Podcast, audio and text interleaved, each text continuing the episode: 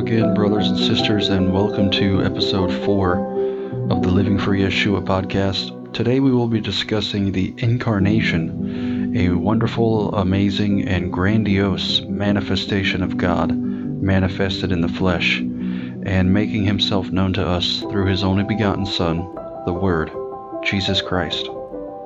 Naked I came from my mother's womb, and naked shall I return.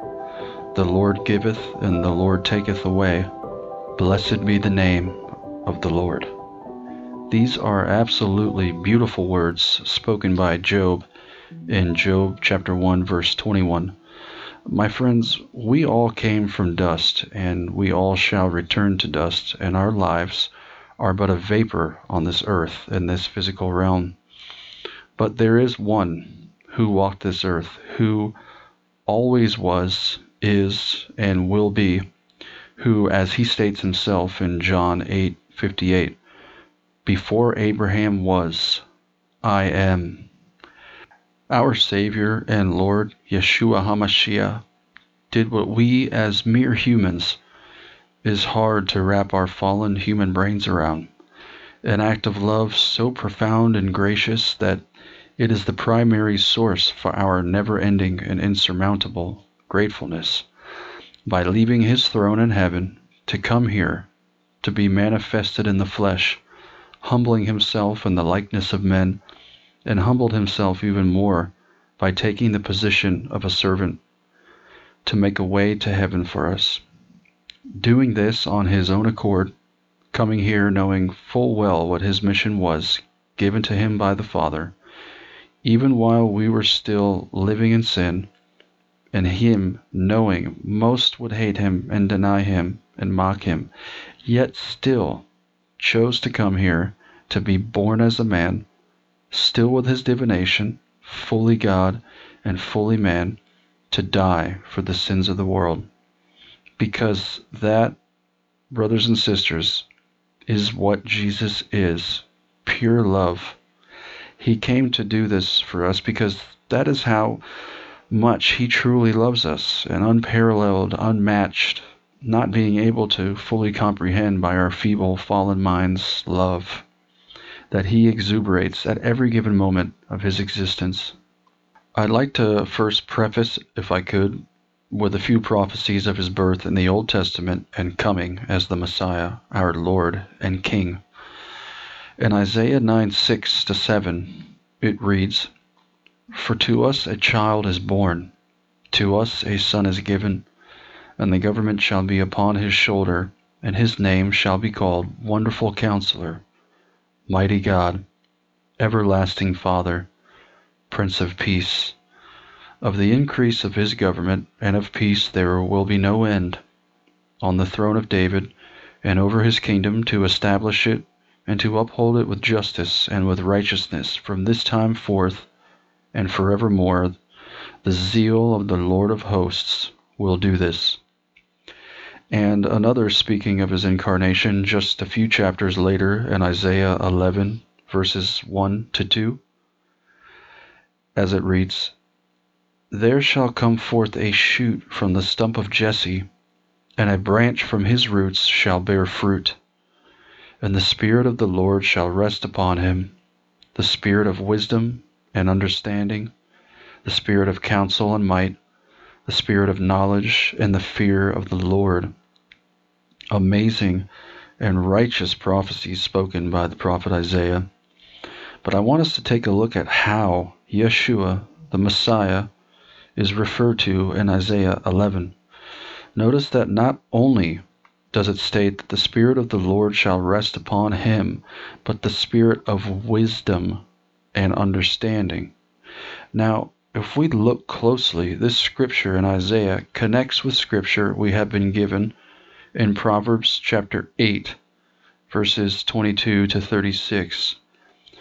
This passage was inherently written about wisdom itself, but if you truly listen closely and hear it with spiritual ears, this is also without a shadow of a doubt an allegory or double meaning, if you will, speaking of the pre incarnation or pre manifestation of Jesus Christ before coming to this earthly physical realm.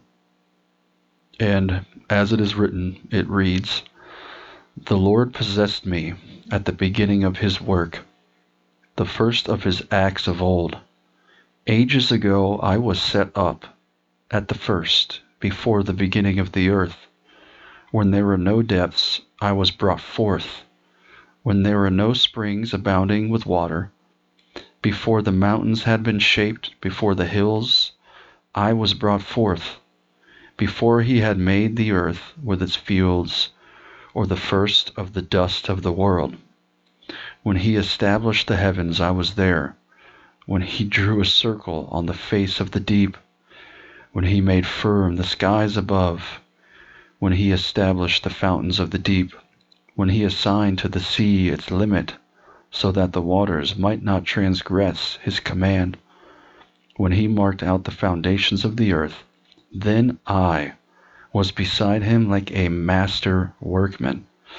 I also recommend cross referencing this with John 1, verses 1 to 2 on your own time. And it continues And I was daily his delight, rejoicing before him always, rejoicing in his inhabited world, and delighting in the children of man. And now, O sons, listen to me. Blessed are those who keep my ways. Hear instruction and be wise, and do not neglect it. Blessed is the one who listens to me, watching daily at my gates, waiting beside my doors. For whoever finds me finds life and obtains favor from the Lord. But he who fails to find me injures himself, and all who hate me love death.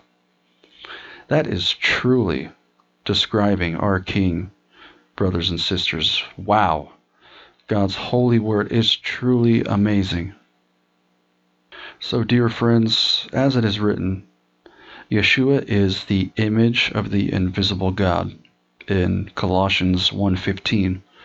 And as he was born into this world in the form of a man, he was the one who all the Old Testament saints were hoping for and looking forward to believing in the promises given and kept by God of one to come first mentioned in Genesis 3:15 that as it is written states I will put enmity between thee and the woman and between thy seed and her seed it shall bruise your head and thou shalt bruise his heel friends this is the first mention of the gospel of Jesus Christ in the Bible, my friends. The first mention of the Lord's plan to make for us a son to be born that would crush the works of the devil and reconcile God's people back to himself. Jesus is the polar opposite of Adam, the solution for the problem created by Adam's disobedience. For, as Paul wrote in Romans 5, verse 12, and it reads, that just as by one man sin entered the world, and death by sin, and so death passed upon all men, for that all have sinned. Now we're jumping down to verse 17. It reads, For if by one man's offense death reigned by one, much more they which receive abundance of grace and of the gift of righteousness shall reign in life by one, Jesus Christ. Therefore, as by the offense of one judgment came upon all men to condemnation, even so by the righteousness of one the free gift came upon all men unto justification of life. You see, friends, our King was the antithesis of Adam. Adam bringing sin into the world, and Christ freeing those held captive by it having the keys to death and Hades. He is the way, the truth, and the life.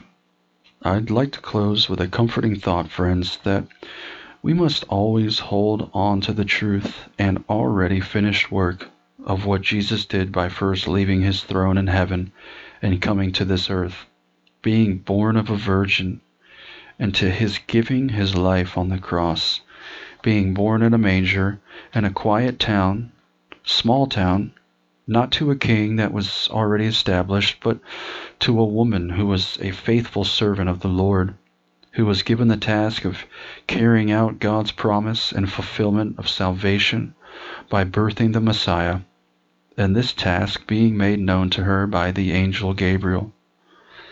God's plan of redemption was always His will and was written and spoken about by the Old Testament saints and prophets. And as we know, dear friends, that whatever God's word says, it surely shall come to pass. For the word of the Lord is forever steadfast and true, never fading, and always unchanging. And that word was made flesh to suffer for our iniquities and bear the sins of the world and our punishment upon his shoulders. For whosoever shall believe in him may not perish but have eternal life. Brothers and sisters, let us hold on to this truth, for as it is written in 1 Timothy 1 verses 15 to 17, the saying is trustworthy and deserving of full acceptance that Christ Jesus came into the world to save sinners, of who I am the foremost. But I receive mercy for this reason, that in me, as the foremost, Jesus Christ might display his perfect patience as an example to those who were to believe in him for eternal life.